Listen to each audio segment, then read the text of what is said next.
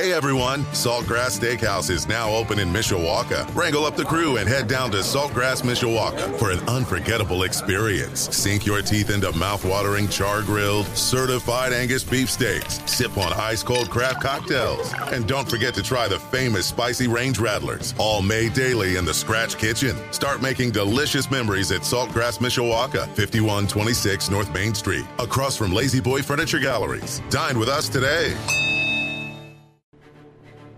Live from our WSBT radio studios in downtown South Bend. Let's go! Come on! Welcome to Budweiser's weekday sports beat. Wow, don't blink. A lot of major intestinal fortitude going on here. On your home for Notre Dame football. Knocked down by Wooden. The game is over. The Irish is upset. Florida State. Notre Dame is number one. And Notre Dame basketball. Number one ranked UCLA Bruins have been upset by the Irish of Notre Dame. Good! Arike Ogunbowale wins the national championship for Notre Dame. Plus fighting Irish hockey. They score! Jake Evans scores! Notre Dame 3.7 seconds away from a spot in the national championship game. The NFL and Major League Baseball. Oh my gracious! How about that? Sports Radio 960 WSBT, WSBTRadio.com, the free WSBT radio app. Big time onions! Now, here's your host, seven time Associated Press Broadcasting Award winner, Darin Pritchett.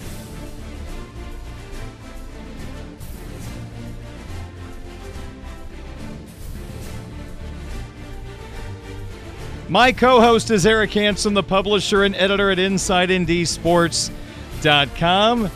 And we are live on 960 AM WSBT, WSBTRadio.com, the WSBT radio app, and a two camera shot of the studio on the Twitch app. We hope you are having a terrific Thursday, January the 25th of 2024. Budweiser's weekday sports beat back to two hours tonight after Irish basketball knocked us down to 90 minutes. Couple of thoughts on the Irish coming up short against Miami on the way. We've got Notre Dame football conversation to get to. The ACC football schedule is out. Did the Irish fill their biggest needs on offense from the transfer portal? We'll get to that coming up in a little bit. What is the significance of tonight's Notre Dame women's basketball game at home against Syracuse? The Irish and the Orange will play tonight at 7 o'clock on Live 99.9. I need to rephrase that. We did offense last night for the biggest transfer portal moves. We got to do defense tonight, Eric. Can't leave the defense out because I'm ready. They were awesome last year and they got to fill some holes. So we'll do that coming up in just a little bit. Plus, Eric had his inside ndsports.com chat with Irish fans earlier this week. We have questions, he has answers coming up in our next segment. We have our Twitter question of the day. Who do I trust more? The second edition of this new segment is coming up. And one of the questions is this. Eric, are you ready? I am. Who do I trust more? Indiana to make the NCAA men's basketball tournament, and I'll let you know their net is 100. They are 0 6 against quad 1 teams and 2 1 against quad 2 teams, and they're out of the field according to Joe Lunardi right now. Or do I trust Purdue more to make the Final Four, which is not easy? It's hard to get to the Final Four. So, who do I trust more? Indiana to make the men's basketball tournament or Purdue to go to the Final Four? I'm going to say Purdue going to the Final Four. My thoughts will come up in a bit. Okay. You know Indiana and Purdue basketball from your days covering Indiana back in the day. A lot of Purdue teams that were Final Four worthy that oh. did not get there. Which is part of the equation. Their guards last year held them back, and it's the same guys this year. So, is it going to be easier second time Can around? Can they get Jaden Ivey to come back? That would make a big difference, wouldn't it? He'd rather be with Purdue than the Pistons, I think, at this point, since they've won Could what, Purdue four beat games. Pistons? no, kidding. I don't think so. No. I don't think so. That's always the debate. Could Alabama beat the worst team in the NFL? And the answer is normally no. All right, so we'll have that coming up. Plus, our Sizzler segment, our sports wagering conversation. I went 4 0 on Tuesday and a very nice 3 and 1 last night. So we are on a 7 and 1 heater. We've got four more picks coming up here tonight on WSBT Radio. All right, we've got our hat trick of opening topics ready to go, but I'm going to add in a little starter for the opening topics. Notre Dame basketball lost to Miami at home last night, 73 61. Once again, the Irish were in position to win the game, and then a Miami 17 2 run late in the contest occurs, and the Irish fall by 12. In the second half, basically, it was a six man rotation for Micah Shrewsberry. He went with Burton, Konieczny, Davis, Shrewsberry, Roper, and Imes. That's it. Guys like Njie and Booth, they sat. So why did that happen last night? Micah Shrewsberry explained in the post game last evening. Give a listen. I was just disappointed in our in our effort. Really, just our effort level to start the game in the first half. Like, the things that they're really good at is transition, and then they got two guys that can rebound. Omier rebounds, Matthew Cleveland rebounds, we we treated Omier like he had some disease that we didn't want to get close to. We'd get sick. And we just let him operate and do whatever he wanted to. And then Matthew Cleveland's in there getting offensive rebounds to start the game, and that set the tone for what happened. And that's what it was. Like, thought the dudes that played in the second half really competed, really battled, really fought. And uh, that's why I just rolled with them. That small lineup maybe run out of gas after the nine minute mark when you're up three and you, Absolutely. and there was no thought in, in maybe bringing Kebba or Carey back Zero thought. None. because they were sm- going small or the effort was better with that core group. I'll stick with the dudes that are going to give me the effort that I want. Right? Maybe I should have called more timeouts to give them a break. But that group established from the start of the second half how hard you needed to play in order for us to win. So I was going to roll with those dudes the rest of the half. Right? Like sometimes you you can get a guy jump started if he sits there and watches. Um, and now he comes in and plays that same way. But I didn't want to mess with how hard those dudes were playing and what they were doing. Like that group's never practiced together. That group's never done anything together like that. And we were just just winging it offensively. And but they were competing. When you play that hard, good things happen for you. That's what was happening. All right. We've kind of heard this before from Coach Shrewsberry calling out the squad after that embarrassing 20 point loss at home to the Citadel. And now the Irish have lost five of six. All these games, they're right there, a chance to win. They can't close it out. But, Eric, this seemed like a head coach that was willing to take the loss last night to once again prove a point to his basketball team. If they don't play the mic away, they're not going to play. And if I were you at InsideNDSports.com, I would get a pretty long basketball transfer portal page ready for the offseason because there's some guys that might be asked to go to the portal. But as I was having this conversation with you before the show started, you said this is something that Coach Knight would have done back in the day. Not only would have done, did it. I mean, I witnessed it a lot. I can remember really early in my career when Delray Brooks from Michigan City was a freshman on the team, and he ended up transferring to Providence uh, later. But Bob Knight put five freshmen on the floor, and it wasn't because they were the Fab Five. It was to make a point to the other guys on the team, and lost the game because of that move. But he was willing to take losses in November and December to make a point that would help his team be better in March. Now we're in deep into January, but Micah Shrewsberry is trying to set a culture. That isn't as easy in the day of transfer portal where hurt feelings could put you in the transfer portal. You know, not everybody. I think the transfer portal is great for kids that need it and use it wisely. I think Sometimes you get a little bit of snowflake and you head to the portal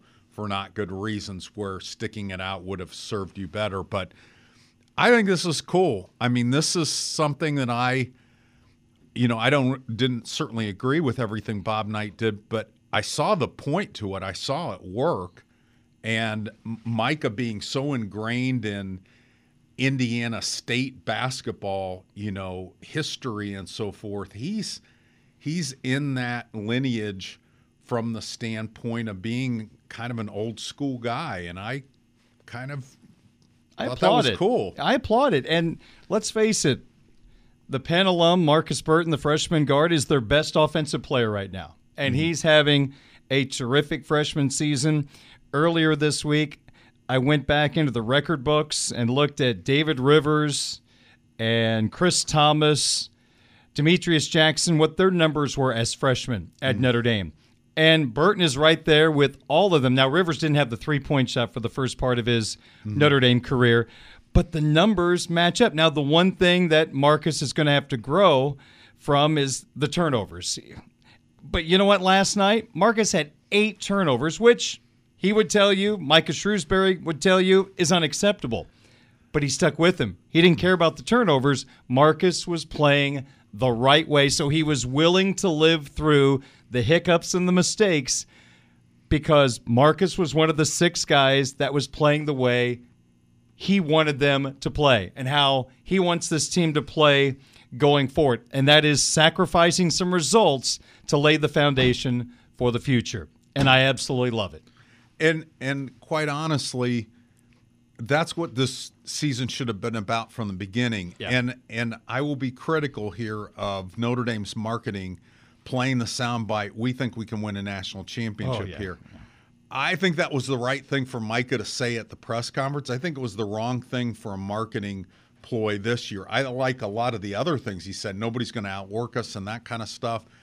I think that sets the expectations for what this year is and, and the context for what you're going to get. You're going to get a lot of growing pains, but it's going to pay dividends down the road. And I realize people say, well, you know, kids can jump in the portal these days. Hey, you got to invest in your team and set a culture, and you can't worry about who's going to go into the transfer portal. Absolutely. All right. So they take the loss to prove a point, and the last time he really called out his team, they came out and played a lot better basketball. So now let's see what happens Saturday when Boston College comes to town, a payback game for the Irish.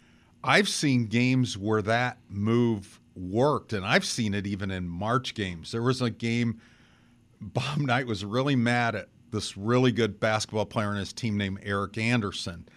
And this happened just before they went to the NCAA. They got beat by Purdue in their last game. Instead of being the number one seed in Indianapolis, they get shipped out to Boise, Idaho as a two, and waiting from out for them out there is the number seven seed, the best number seven seed I've ever seen, with Shaquille O'Neal as their center.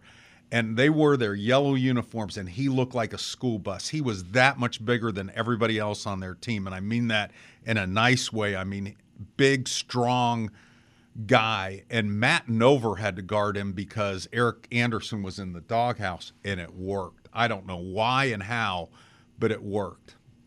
Maybe Shaq was just like so overconfident and just went to the free throw line. There are many ways to coach a basketball team. There are many ways to handle the PR part of being a basketball coach. There's no right or wrong way. But I think we all know now, with Mike Brey for 20 years, after a tough loss, he'd be singing "The sun will come out tomorrow." Bet your bottom dollar. I mean, he would always spin it into something. You know, I love my good. guys. I was a I love my guys. I love my guys. We're gonna, you know, lace them back up, and we're gonna go get them next time.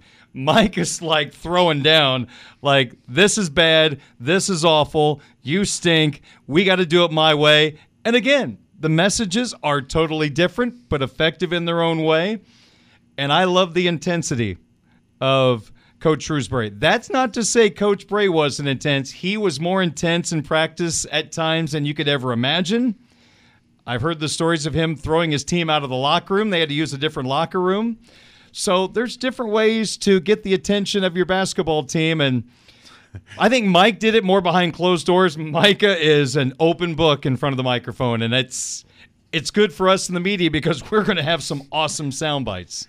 When I covered the men's basketball team, they probably prayed that they were thrown out of the locker room because it wasn't very nice then. It's a lot nicer now. They didn't have the lounge area in No. there or any of that stuff. They were probably nicer locker rooms in the Joyce Center somewhere. No question. All right, he's Eric Hansen, the publisher and editor at InsideNDSports.com. My name is Darin Pritchett. Let's get to some opening topics outside of Notre Dame basketball. And Eric, the ACC football schedule is out, and Notre Dame, of course, is always tied in to the ACC with a handful of opponents. I'm not going to count Stanford. Are you you okay with that? That's Yeah, kind sure. of that's outside of the agreement with the ACC. Stanford is an ACC team now, but Notre Dame has a working arrangement with Stanford. So I'm going to move them Sure. away from this conversation. So the four true ACC opponents that the Irish will face this year September 28th, the Irish will take on Louisville. October 19th against Georgia Tech. That's a neutral site game in the home of the Atlanta Falcons. You got Florida State coming to town November 9th and the Virginia Cavaliers on November the 16th. And Eric, the last few years, it has been something that Irish fans have jumped all over. There have been frustrations with the ACC schedule because miraculously, it always seems like the team that Notre Dame plays from the ACC, they have a bye week the week before the Irish come up on the schedule. Is it coincidence? I don't know. But the fact is this year, Eric, this this schedule looks totally different from the ones in the past. Yeah, uh, it does. And somebody asked me about that on our Insider Lounge message board, and I, you know, it's easier to do it, do the messing with Notre Dame with the bye week thing than it, when it's a two buys in a year than one buy. But this is a two buy year. Um, however, you had to integrate very late Cal, SMU, and Stanford into the schedule. Yeah. and so I think that made an additional layer of okay, we can't we can't do this. And nor has it really helped those teams that have had bye weeks. Notre Dame has done pretty well in those games. How many regular season games has Notre Dame lost since 2017 in the ACC? What is it? Uh, Louisville this year, and there was one other one. Yeah, I'm trying to think what's the and loss Clemson, before the streak. Louisville and Clemson. Okay. Yeah, Louisville and Clemson. So this year. All right. So Last no buys this week, or this year, I should say, for teams getting set to take on the Irish from the good old ACC. Next up, what were the three biggest needs in the transfer portal for the Notre Dame defense, and how would you assess how well the coaching staff filled those needs if they did? Because of some returning players, the list was pretty short, but it was pretty urgent. And I would I would put safety and field end, defensive end in the same category. You lost Javontae Jean Baptiste. There's not a an obvious replacement. There's a lot of cool options there, but nobody where you say this is the person that's ready to take this over. And then safety having a sidekick for Xavier Watts, who wasn't a freshman or a redshirt freshman, and then being able to bring those guys along at a more deliberate pace. I'd say those two. And then nickel. I think nickel is kind of a luxury thing. Uh, they went out and got Jordan Clark from Arizona State to replace Thomas Harper. I think you could have groomed. I mean, Clarence Lewis played at some. I think Micah Bell could have been groomed for that position. And yet, having Jordan Clark, and really, if you got in a pinch, Rod Heard could play that too. So they hit on all that. You didn't need an interior defensive lineman. You have plenty of bodies at the Viper end. With Jack Kiser coming back, you had a steady hand to work with all that great young linebacker talent. So it really worked out well for Notre Dame. All right, finally, our third and final hat trick of opening topics for tonight. Eric, you cover the Notre Dame women's basketball team, so I'd like to know what is the significance of tonight's Notre Dame game at home against Syracuse. And again, you can hear this game on our sister station, Live 99.9. Pregame at 645. Tip time, 7 o'clock. Yeah, I this is really an interesting game because Syracuse is one of the three teams in front of Notre Dame in the standings. They made a lot of progress in getting back into the race, not only for a double bye in the ACC tournament, but maybe even winning a regular season title. Uh, they play Syracuse for a second time. They did not have Sonia Citron the first time they played them. They got outplayed in the fourth quarter up at Syracuse, lost a high scoring game 86 to 81. Uh, and I think Citron will be an interesting matchup if they decide to put her on Dyaisha Fair. If you've never heard of Dyaisha Fair, there is one person that's playing college basketball now with more career points, and that's Caitlin Clark of Iowa. Wow. Okay. Dyaisha Fair is number two. So she can get hot. She did in the fourth quarter of that game. So that'll be really interesting to see how Notre Dame defends her in the fourth quarter. All actually all all the quarters. Syracuse doesn't do a ton of things on an elite level, but two. They are one of the best rebounding teams, especially offensive rebounding teams. And they don't foul very much. They don't get into foul trouble, so you're not going to get their stars in foul trouble and have them over sitting on the bench. And you're not going to go to the free throw line that much, most likely. After losing the first time against Syracuse in upstate New York earlier in the year, this is one of those payback moments. And with as competitive as the ACC is right now on the women's side, seven ranked teams, you absolutely have to protect your home floor because going on the road is just going to be an absolute meat grinder. So this feels like if you want to stay in the running for an ACC regular season title, this feels like a must win, doesn't it? It does, and the all the good teams, the top tier teams, kind of hit each other in the last month or month plus. Notre Dame plays all the upper division teams. Uh, Syracuse, after they play Notre Dame, they play Virginia Tech and Louisville, who are contenders. They got Louisville twice still on the schedule. So, and and you know, Virginia showed Virginia went on the road and beat a fl- ranked Florida State team. Of course they did. And so those lower division teams, some of them are capable. When I saw Virginia play Notre Dame, I thought, really, they haven't won a game yet in the ACC, and they won their next one. But they've made some lineup changes, and they've paid off.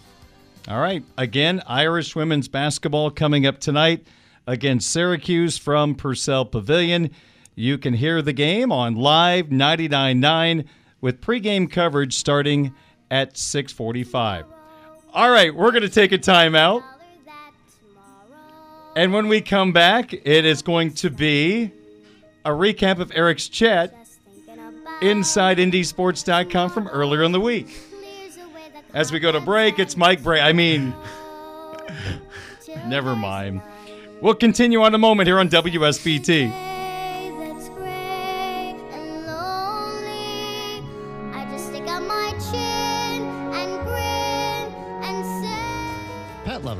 Mark your calendar for Saturday night, March 16th.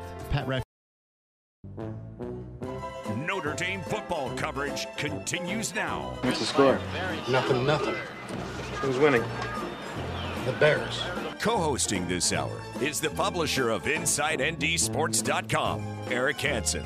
He was bad at Captain Clay. He bad at Sugar Ray. He bad at now who that? You, the new boy got Mike Mike Tyson look like a bulldog. He bad at him too. Here's your host, Darin Pritchett. I don't know who that is.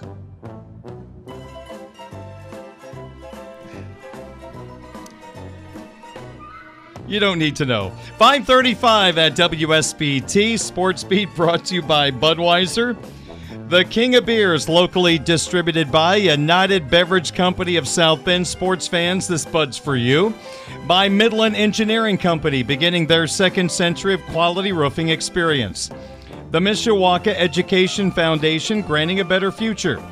Bethel University's Adult and Graduate Studies. Visit betheluniversity.edu slash solid ground for details. The Food Bank of Northern Indiana. Hunger is a story we can end. Find out how at feedindiana.org. And by Barnaby's of Mishawaka and Granger. Now with three locations, serving Michiana's most favorite pizza since 1978. Sports Beat continues on WSBT Radio. As you heard coming out of the break, he's Eric Hansen. My name is Darin Pritchett. Eric hosts a chat every week, normally Wednesdays at noon. This week, a little different. It was on Tuesday at InsideNDSports.com. That is where Eric covers Notre Dame athletics as part of the Rivals Network. We'd love for you to pick up a subscription at InsideNDSports.com because spring practice will be here before you know it, and there's going to be a lot of intrigue around spring practice, just starting at the quarterback position and moving down the line. Yeah, there's almost no position where even if there's an established starter and there's not many of them, Mm-mm. the rotational guys behind them some good battles. And you could argue familiar faces like Jack Kiser where he would line up. Yep. Could be a couple of different places. Okay, I've got questions. Eric, of course, has answers. Let's start with Marie from Atlanta. Can you tell us what you know about how the junior weekend went? The wide receiver recruiting board has gotten much bigger recently. Do you think it's because Mike Brown is looking for different qualities than Chansi Stuckey was looking for as wide receiver coach? Yeah, and I think, you know, people that follow recruiting casually, they probably say, is there anything such as a bad recruiting weekend? But I would say, in terms of grades of really productive weekends. This was really top shelf. These junior days used to be cattle calls where you'd get a lot of kids from the Midwest, guys you didn't even know. You kind of form some relationships. Now it's very focused. There were like 10 target 2025 guys, a 2026 quarterback, a couple of guys without offers from 2025. And Notre Dame made a lot of progress with their most coveted targets. And the bonus was Nathaniel Owusu Boateng, who's the top linebacker in the 2025 class, number 20 player overall, half brother of Jeremiah Owusu Koramoah. Mm-hmm. Notre Dame was not on the radar at all. Decides at the last minute to come up and take a trip and had a great time. Uh, even talked to Jeremiah when he said, Hey, I'm wearing your jersey number six. And in his photo shoot, he's been posting all kinds of pictures on Instagram. I think Notre Dame got into the mix this weekend mm. with him. I don't think they had any chance before this weekend, and now they're a player. Now, wow. not a leader, but certainly somebody that's definitely in the mix for what's going to be a long recruitment.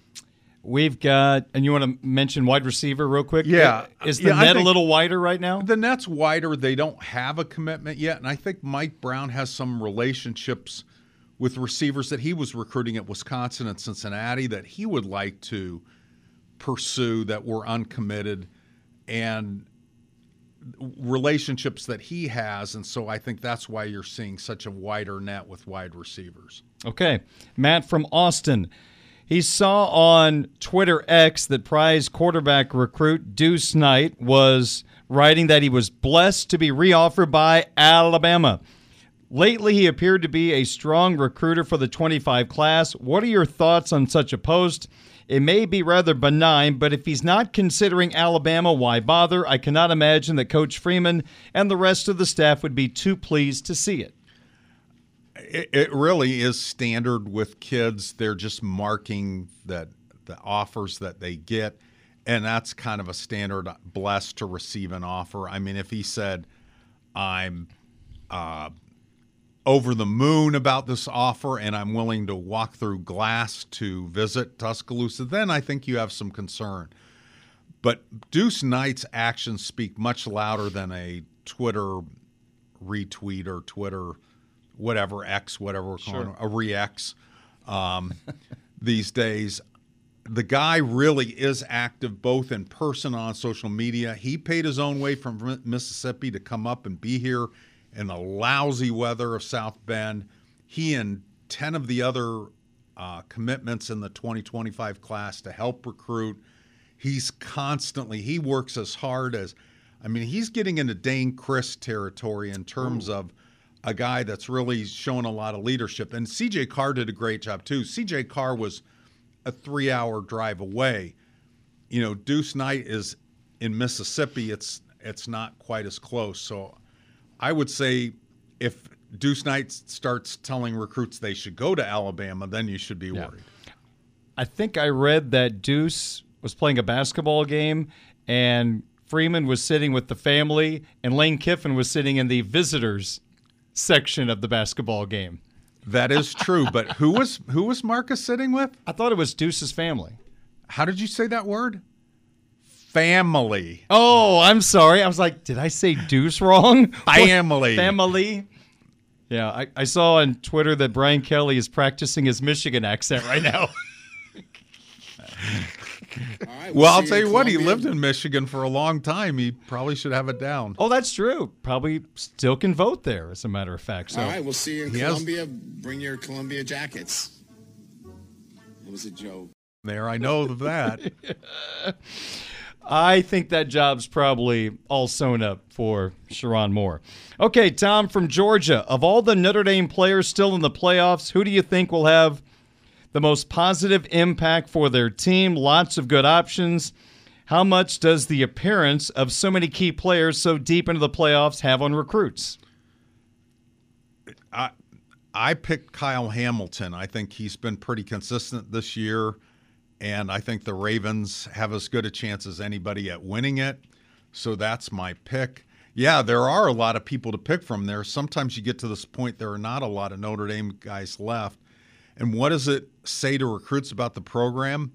Apparently, Notre Dame feels it's important. They make have their graphics department put up all kinds of cool graphics. They're leaning way into it on social media. And I think recruits pay attention to that kind of stuff. They want to get the 4 for 40 dream, but they also want to get the NFL dream for however long that lasts. I think there's a pretty good chance Mr. Hamilton might have a Super Bowl ring come February. Okay. I would have to think Baltimore is the favorite to win the Super Bowl. I mean, they drilled San Francisco out in Santa Clara Christmas Day in a big, big matchup that we thought might be a, a Super Bowl preview, but – I'm pulling for the Lions. I want the Lions to get it done, and I think they got a fighter's chance at the very least. Okay, Matt from DC asked Eric in his chat at InsideNDSports.com. Matt says, I read that Justin Scott planned to commit to Notre Dame, but didn't because of the no official visit policy. Notre Dame won't accept officials from recruits committed elsewhere. Are those common rules among big time programs? Does Notre Dame need to rethink them if they want to be serious contenders for the top recruits? Well, I think they're doing okay with top recruits right now. Yeah. So when he says officials, he means official visits.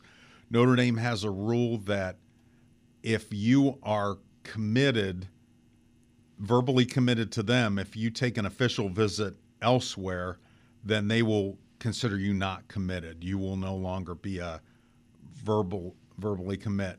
Unofficial visits they've let slide, and quite honestly, some of those have come back to burn them. Burn them. Uh, Peyton Bowen was a safety in in two class two cycles ago. Used Notre Dame as a placeholder to say, "Here's my offer from Notre Dame. What can you do better?" And ended up uh, switching to Oregon and Oklahoma within a couple days of each other right at the end of the cycle, ended up at Oklahoma. And Notre Dame wants to get away from that November, December drama. If you're a com- committed recruit, then you're committed. And it didn't hurt Notre Dame. Justin Scott committed to Notre Dame, he would have taken the same visits and eh, eh, with, without the officials' policy and probably ended up at Miami. He said academics and distance to Chicago, being yep. close to Chicago, were the most important. He ends up at Miami, so obviously that wasn't the most important thing. Okay, Denny from Oregon says he asked a question a few months back about the long term visibility of the Notre Dame USC future scheduling with USC leaving for the Big Ten. Did you ever get a chance to ask Jack Swarbrick about that? I've not had that opportunity. I would like to, and I'm think I will probably be able to ask the new athletic director, Pete Bevacqua, before I ask the old one at this point, since he's taking over on March 25th. Fair enough. Len from the Jersey Shore.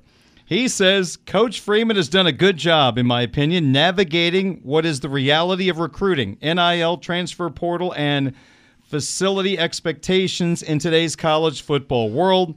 As with all head coaches, Marcus Freeman must be a CEO of the football program as well as the head coach, a position created first by Nick Saban. Len says, What resources will Marcus Freeman have as compared to the major programs in the super conferences, the SEC and the Big Ten? And does he have a general manager yet? I mean, if the money that has been reported for the new media rights deal with NBC are true, then Notre Dame is going to be competitive. That's uh, assuming that the Big Ten and the SEC don't get some kind of revenue, new revenue stream that just puts them in another uh, in another tier. Right now, they are way ahead of what the ACC and the Big 12 are doing, and the defunct Pac 2 are doing. and so it, it is important in, in terms of being able to make those kind of investments and in terms of being able to go out and get the best coordinators and so forth.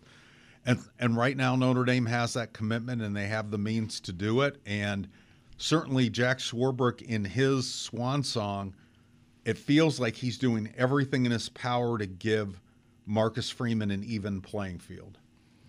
Finally, since Marcus Freeman has been head coach, he has lost or let go a handful of position coaches. He lists Mike Elston, Tommy Rees, Harry Hiestand, Chansi Stuckey, and Jared Parker. Those five staff positions are now filled with Al Washington, Mike Denbrock, Gino Guidugli, Joe Rudolph, and Mike Brown. Both the current holder of the position and the coaches that left have somewhat impressive credentials. Could you compare them, recruiters, team oriented, player oriented, etc.? And actually, there's probably a, a, few more on that list as well, but yeah. I'll let you take this where you want to go. There's a lot of stuff happening here. Yeah, there. He didn't hit on all the play, all the coaches mm that have left, and whether on their own or Marcus didn't retain them. I, I kind of will go with the recruiting prowess of the guys that he mentioned: Al Washington, Mike Denbrock, Gino Guidugli, Joe Rudolph, Mike Brown. Al Washington, I thought came to play in the last cycle and sure did and and has done a good job of really getting out to a hot start in the 2025 cycle. There's really maybe one spot left at defensive end, and he's done an outstanding job. I called uh, Washington out to the point of I thought he had something to prove. He's proven it. Now you have to continue to prove it, but um, I think he's found his stride with Notre Dame. Mike Denbrock has been a rec- really good recruiter wherever he's been, including at Notre Dame, and he can recruit all over the country and has had difficult territories before, back when it was more territories rather than um, position groups. And that's what he'll be. He'll be somebody that recruits every position on offense. Gino Guidugli is incredibly thorough. If if he gets a tip on a quarterback, whether it's a flimsy tip or not, he goes out and sees the kid. He evaluates them himself. I think he's a really good evaluator, and I think it impresses kids, especially kids maybe that are a little bit later bloomers. They remember that Gino was out to see them, and he makes a really good impression. Joe Rudolph, I think Joe Rudolph and Mike Brown both are learning the value of what it means to have the Notre Dame logo on your chest. I think Joe Rudolph maybe in his first cycle didn't have as much time to get involved and form relationships. I think now he feels like not only do I have time to do that, I can be more selective. I can reach for a higher tier recruit. That doesn't mean, I mean, Harry did this. Harry'd see a three star guy like Ashton Craig or Pat Coogan and said, you know, I, I like those guys, and they turn out to be pretty good players. So He's not going to worry about stars, but I think Joe Rudolph, it, for the first time in his career, really can look at any offensive lineman in the country that has the academics and say, Notre Dame could be for you. Mike Brown, you know, he's new in the cycle, but he's being very aggressive. And I'll tell you, I've gotten some feedback from recruits and parents on him, and he's making a very good impression. Harry would be done with recruiting about two months in. You have his guys? I'm good. He'd have his guys. He's really good evaluator. He sure is. All right.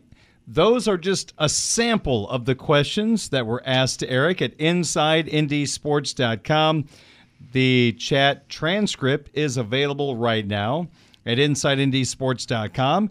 And if you would like to participate next week, you can go to InsideNDSports.com. And Wednesday at noon, I think Eric will be ready to roll once again. We are back on Wednesdays. Okay, so write that down. Wednesday at noon, InsideNDSports.com. Eric's chat with Fighting Irish football fans. We will step aside for a brief moment.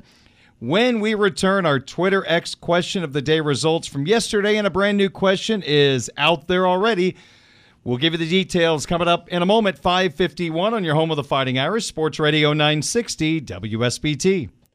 This is the Budweiser's weekday sports beat Twitter question of the day from Sports Radio 960 WSBT. 555 on this Thursday evening. My name is Darin Pritchett. My co host is Eric Hansen, the publisher and editor at InsideNDSports.com. And we are back to handle our Twitter X question of the days.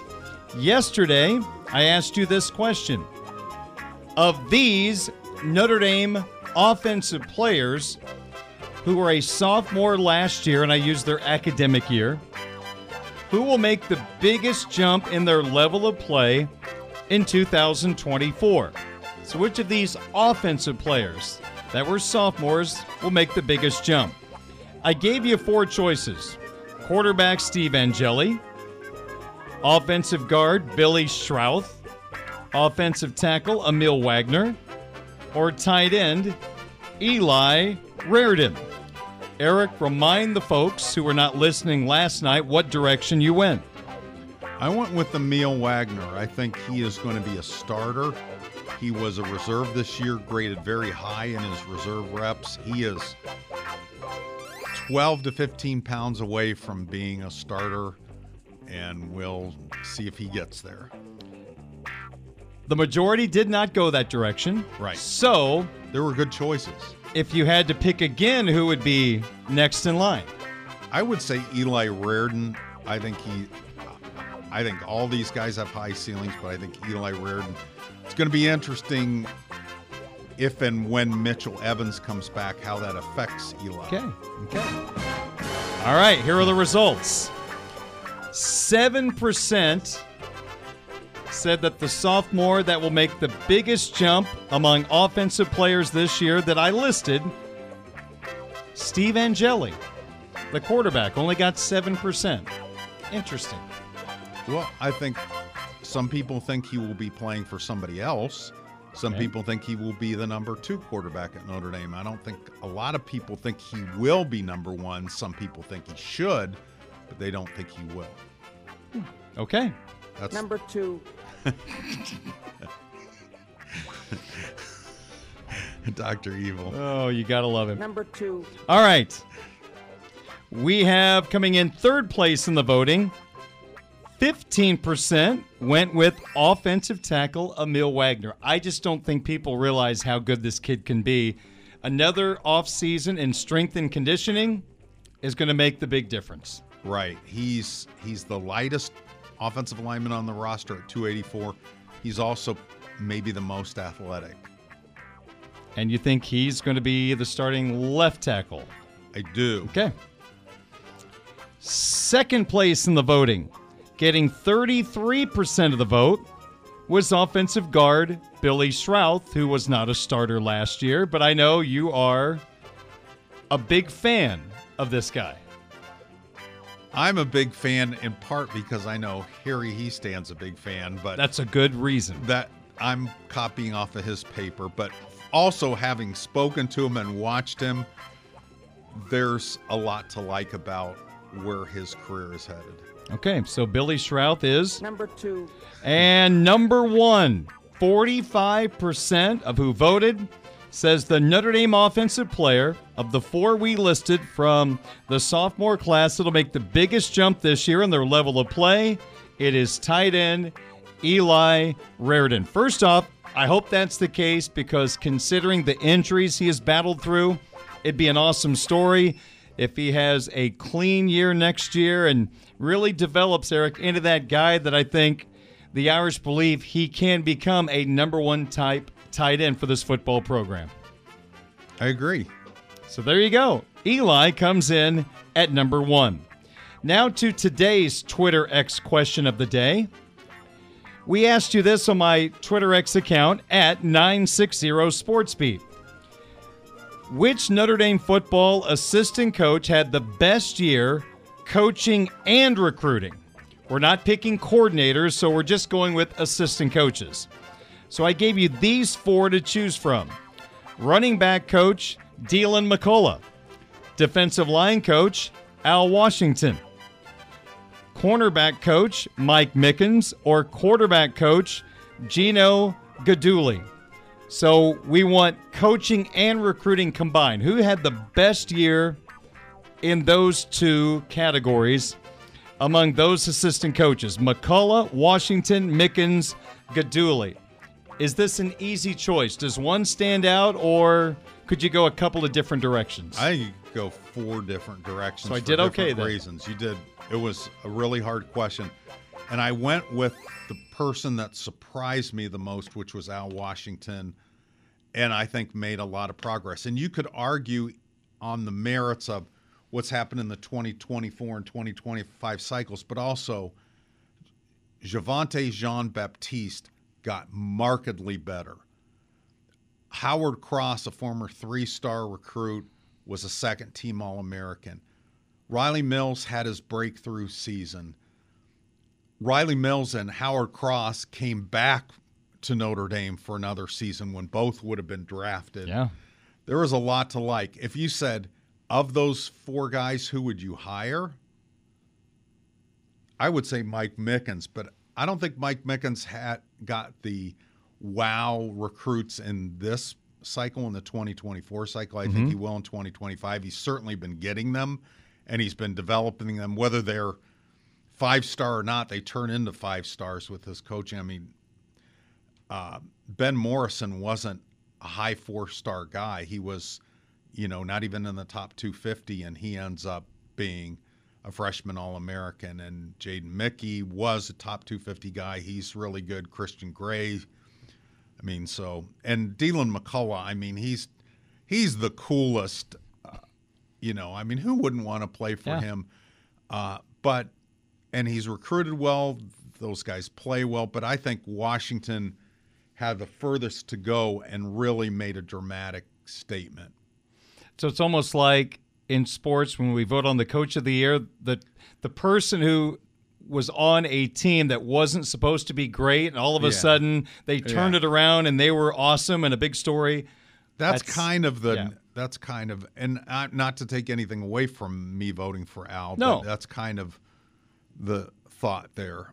And Guidugli, he was in a tough spot. He recruited well, but coaching, he was coaching Sam Hartman, who was learning the offense as Gino was learning the offense. It was a tough, tough offseason. He for him. was, and yet Angeli improved a lot under Sure his. did. He was able to hold on to C.J. Carr when C.J. Carr could have got cold feet about having a new QB's coach, and he recruited Deuce Knight.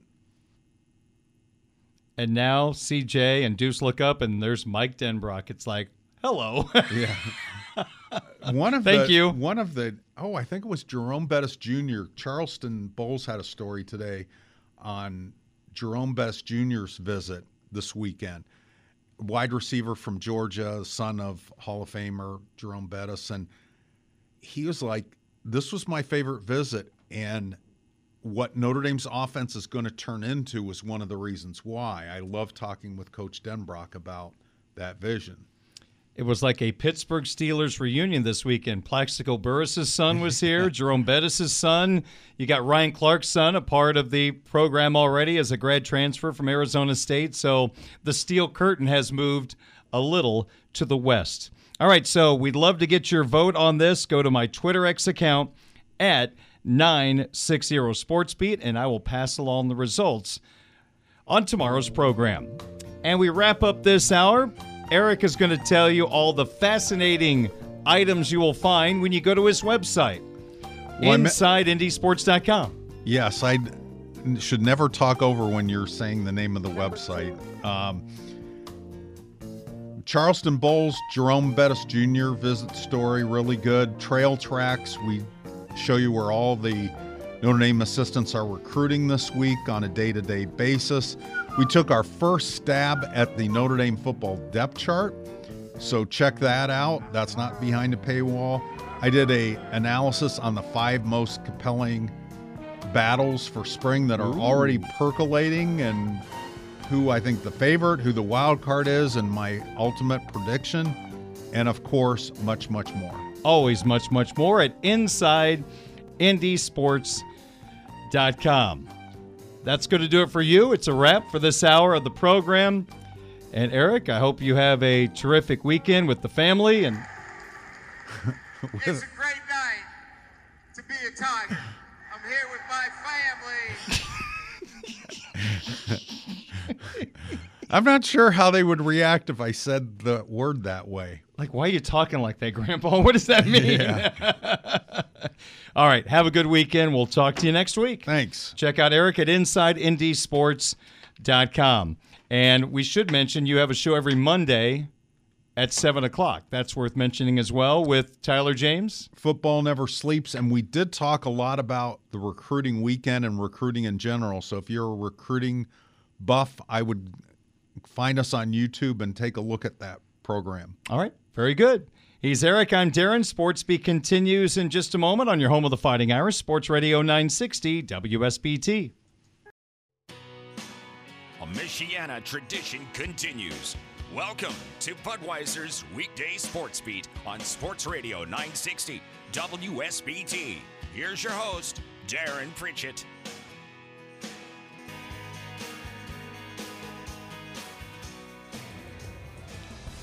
17 minutes after 6 o'clock here at 960 AM WSBT, a live stream available in a couple of places WSBTradio.com, our free WSBT radio app, and a video feed of the program right now on the Twitch app. Well, the Fighting Irish basketball team kind of teased us once again last night as the Irish could not close out the home game against Miami of Florida. Unfortunately, with this newly constructed roster that Micah Shrewsberry threw together during the offseason after taking the job, they get to the point in the second half where they're right there, a chance to win the ball game, but unfortunately, more times than not, they just cannot close out the deal. And last night, Miami who made the Final Four last year, not having as good of a season so far this year. They're now 13 and 6, 4 and 4 in the ACC. They took down the Fighting Irish 73-61. 904 to go. Things were looking very good for Micah's team. The Irish had all the momentum. Markus Burton had a block underneath. Then he had a layup. Julian Roper had a massive block that rocked Purcell Pavilion. J.R. Konieczny knocks down a three, and the Irish are up 52 49. But then the Irish turn the basketball over. Miami gets a little momentum back, and then a bunch of momentum, an avalanche. The Hurricanes go on a 17 to 2 run, and all of a sudden, with two minutes to go in the game, the Irish were down 66 54. And again, the final score Miami 73, Notre Dame 61. The scores table wasn't very busy from a Notre Dame standpoint in the second half. Our head coach made a decision. He was going to go with the guys that were doing things the way he wants execution, and also just a very simple thing. And that is grinding, hustling, working your tail off. I've always talked about as a broadcaster, I cannot stand when someone talks about effort because you're supposed to give effort. That's the main part of your job as a player to give full effort every time you're on the floor or the diamond or wherever the case may be. That's your job. And the only time a broadcaster should mention effort is when you don't see it. And last night, Micah Shrewsberry did not see enough effort. And he went with a six man rotation in the back end of the game. And he was going to win or lose with those six. He stuck with the freshman from Penn, Markus Burton, from South Bend St. Joe, J.R. Konieczny. Also in that six man group, Tae Davis, Braeden Shrewsberry, Julian Roper, and a little bit of Logan Imes. And I think this was a situation that Micah didn't care if he won or lost the basketball game. This was going to be a foundation slash culture building moment. We heard him fire off his frustrations at his team after the 20 point home loss to the Citadel. And the Irish then had a pretty good response soon after. But now, once again, we hear Micah going down that road, firing at his basketball team and his press conference after another disappointing loss. Now, they lost to a good team this time. The Citadel was not a good team. Miami is a very capable basketball team. But this was going to be another moment where Micah was going to remind his basketball team his expectations. And if you do not meet his expectations, you're going to spend a lot of time sitting on the pine. And he went with six last night. And did those six get worn down? I think there's no question. And that's probably at least a partial reason why Miami went on a 17 2 run to take control of the basketball game. But Burton, Konieczny, Davis, Shrewsberry, Roper, Imes, they were out there because those were the six he felt like gave him the best chance to win and we're going to do the things that he was expecting. Of course, the game was on WSBT radio last night. After the game, Coach Shrewsberry had a conversation with the voice of the Fighting Irish, Tony Simeone. Defensive starts, and then in both halves, the offense just kind of got away from you. What'd you see in really each half, specifically in the second half, where the offense wasn't quite what we saw in the beginning portion of half number two? I mean, there's a reason for that in the second half. The dudes that played emptied their tank and played as hard as possible Hmm. and didn't get a break. So, you know, I I can't fault them for not being able to score. Like they gave everything they had and they were gassed. Right in the first half, we just we were out of sync. Um, we didn't guard. We didn't start the game like they're getting offensive rebounds to start the game. They're getting transition because we're either turning over, taking bad shots, we're not sprinting back. Like everything we talked about, and then we just can't come out and execute it to start the game. And now you're playing behind, you're playing catch up. You talked about the adjustment you made. You started Braeden and Julian in the second half. I thought they gave you great energy. Uh, Julian made some great plays, the block. What energy did they give you that allowed you to make that push in the beginning portion of the second half? Just competed. Hmm. I just want five guys that were going to compete. Didn't care what size they are. Don't care what position they are. None of those dudes have ever practiced in that position before, but we'll figure it out. Like when you play that hard, things work out for you, and that's what was happening for us early on before we cashed out. We got tired. Last one I got is just what the focus will be. You got to turn around and play a noon game against another team you've seen in Boston College. What do you want to accomplish between now and, and Saturday, getting ready for them? I mean, you find five dudes that are going to fight the same way that those five dudes fought in the second half, right? That, that's all I need is five, and that's all. You know, we had six. Logan Imes came in and played played his ass off and played hard as hell too. I will play those six dudes again if and if the other dudes aren't going to play as hard, and that's it. Uh, like nothing is bigger than this culture. This culture is being built. I will lose with people that are going to play extremely hard than win with people who are going to be half-ass about it. Coach, appreciate the time. Talk to you on Saturday. There's Micah Shrewsberry. After this one, as always, appreciate him. There you go. That's laying it out there. This was not X's and O's. This was not boxing out. This was not making a bad pass or a great pass, shooting the ball well, not shooting the ball well. This was effort. And that, as a fan, has to be extremely disappointing. I mean, heck, for the coach, it absolutely drives you up the wall. But it's one thing to lose because you just didn't play well enough.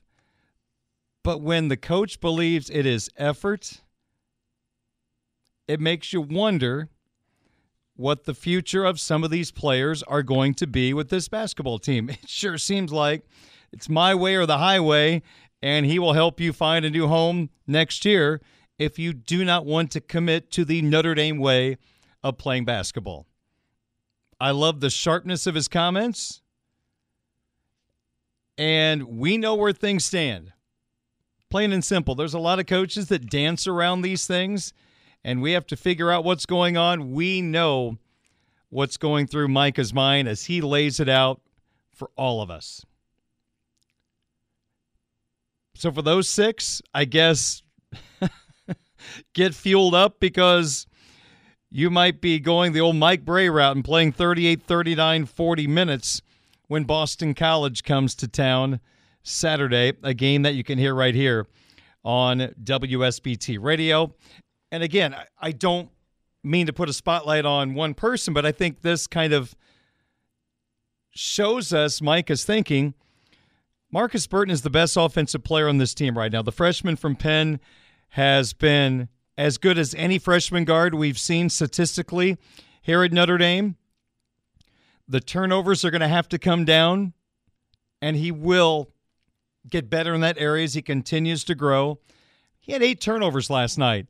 And on some nights, with a lot of coaches, you're going to be sitting next to him with eight turnovers. But Markus was doing the things that were important to Micah at that time, and he didn't care about the turnovers or the missed shots.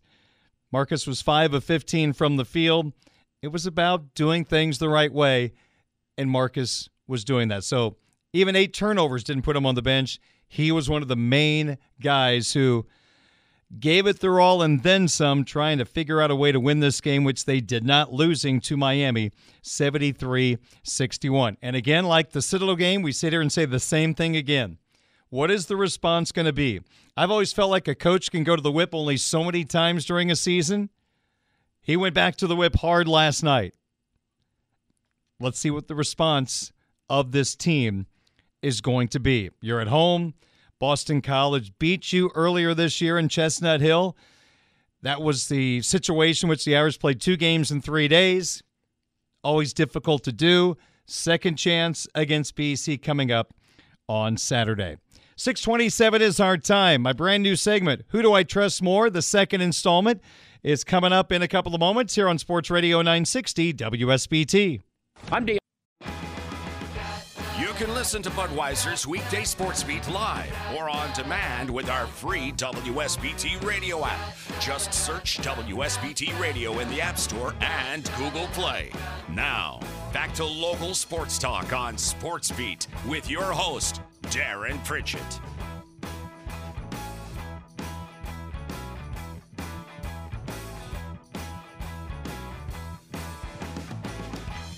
25 minutes in front of 7 o'clock. Darin Pritchett back with you. Who do I trust more? A segment I created last week. We have some topics and we'll try to figure out who I trust more in various situations. We start with this Who do I trust more?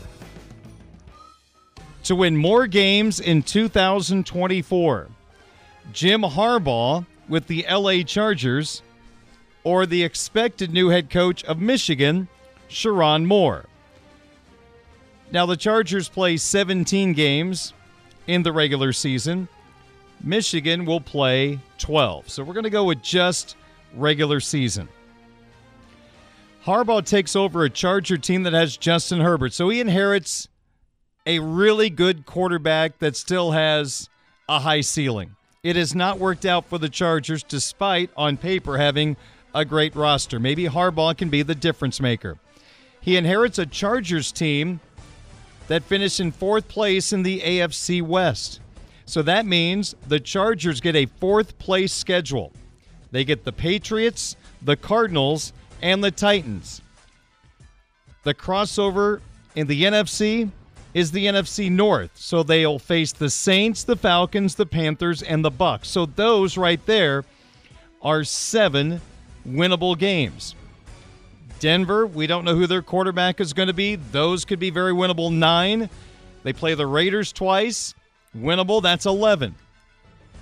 Now, they're not going to win all those games, but the schedule really helps Harbaugh in his first year in Los Angeles. Meanwhile, the Wolverines, with a new starting quarterback, new head coach, now they have a lot of pieces coming back. This is what Michigan's schedule looks like for 2024. The first five games are all at the big house. Fresno State, Texas comes to Ann Arbor, then Arkansas State. They begin Big Ten Conference play with back to back home games against USC and Minnesota. Their first road game is a rematch of the national championship game at Washington. Then they go to Champaign to take on Illinois. Back home for two more games Michigan State and Oregon. That's interesting. And the final three games at Indiana, home against Northwestern, and Michigan goes to Ohio State. Now, there's a lot we don't know about the Michigan team, so this is a guess at this point. I see anywhere between 9 and 3 and 11 and 1 with Michigan. The Chargers, I'm just guesstimating 10 and 7. So I'm going to give a slight advantage to the Wolverines. They'll win more games than the Chargers, but I think it could be really, really close.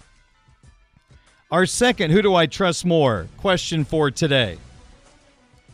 Who do I trust more to win their NFL championship game at home on Sunday? Baltimore or San Francisco? You've got the Ravens at home taking on the Kansas City Chiefs. Baltimore is favored by four. The Niners welcome the upstart Detroit Lions to Santa Clara. The Lions are getting seven and a half points. So, who do I trust more to win their NFL championship game. Despite facing an elite quarterback, I'm going with the Baltimore Ravens. Twofold. First off, the Kansas City Chiefs, compared to their past teams that have gone to the Super Bowl the last few years, they have flaws. Buffalo did not exploit them. That Chiefs offensive line I think can have a very questionable day against Baltimore. The receivers for Kansas City, that's been well documented, the inconsistencies. I think Baltimore's run game with Lamar Jackson is going to be a major factor. And I just think that Ravens defense, led by Kyle Hamilton, who can cover anybody on the field, they've got a chance to beat Kansas City by more than a touchdown. That's my prediction for Sunday. While the Detroit Lions, I think they have a fighter's chance against San Francisco. If Deebo Samuel does not play and he's got an injured shoulder, we've seen earlier this year the Niners offense look so much different.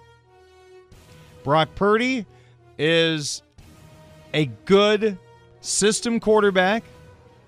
He drops the ball off a lot into the flat, dumps it off, tries to get something out of nothing. You got Christian McCaffrey. He's a handful. There's no doubt about it. But I think the Lions' offense can do damage in this game against San Francisco. And I know the Lions' defense on the back end, they've had their ups and downs.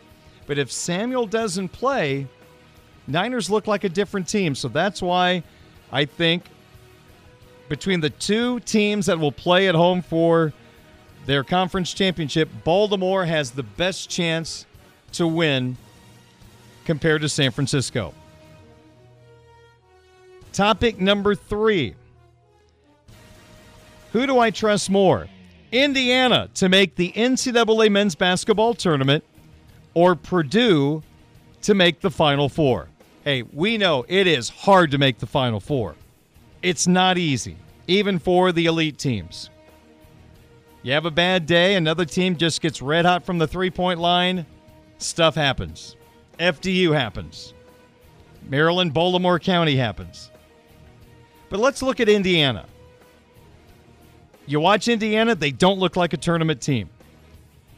Analytically, they don't look like a tournament team. Joe Lunardi of ESPN does not have Indiana in his latest bracketology. Indiana's net ranking is 100. That is 13th out of 14 Big Ten teams. Quad one games, Indiana is 0 6. Against quad 2 opponents, they are 2 and 1. So their resume is flimsy right now. It's not a tournament resume. Now, coming up, they've got games that can help them. Saturday at Illinois. They have to go to Purdue. I might bank on a different game.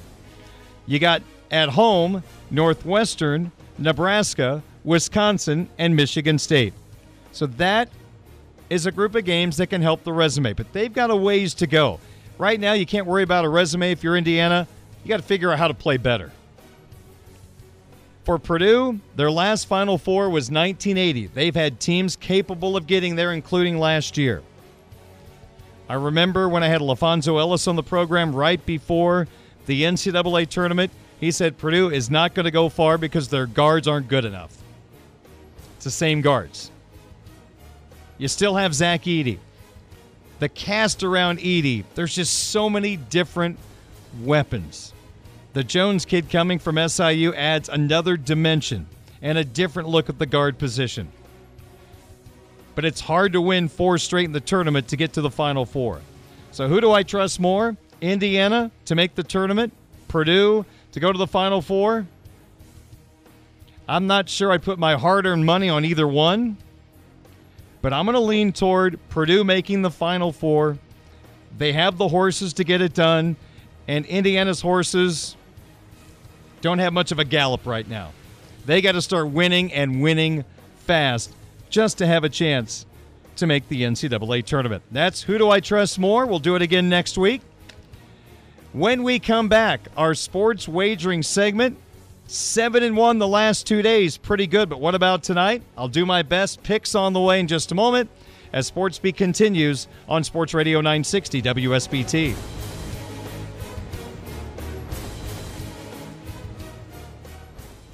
Hey everyone, Saltgrass Steakhouse is now open in Mishawaka. Wrangle up the crew and head down to Saltgrass Mishawaka for an unforgettable experience. Sink your teeth into mouth-watering char-grilled, certified Angus beef steaks. Sip on ice-cold craft cocktails. And don't forget to try the famous spicy range rattlers, all made daily in the Scratch Kitchen. Start making delicious memories at Saltgrass Mishawaka, 5126 North Main Street, across from La-Z-Boy Furniture Galleries. Dine with us today.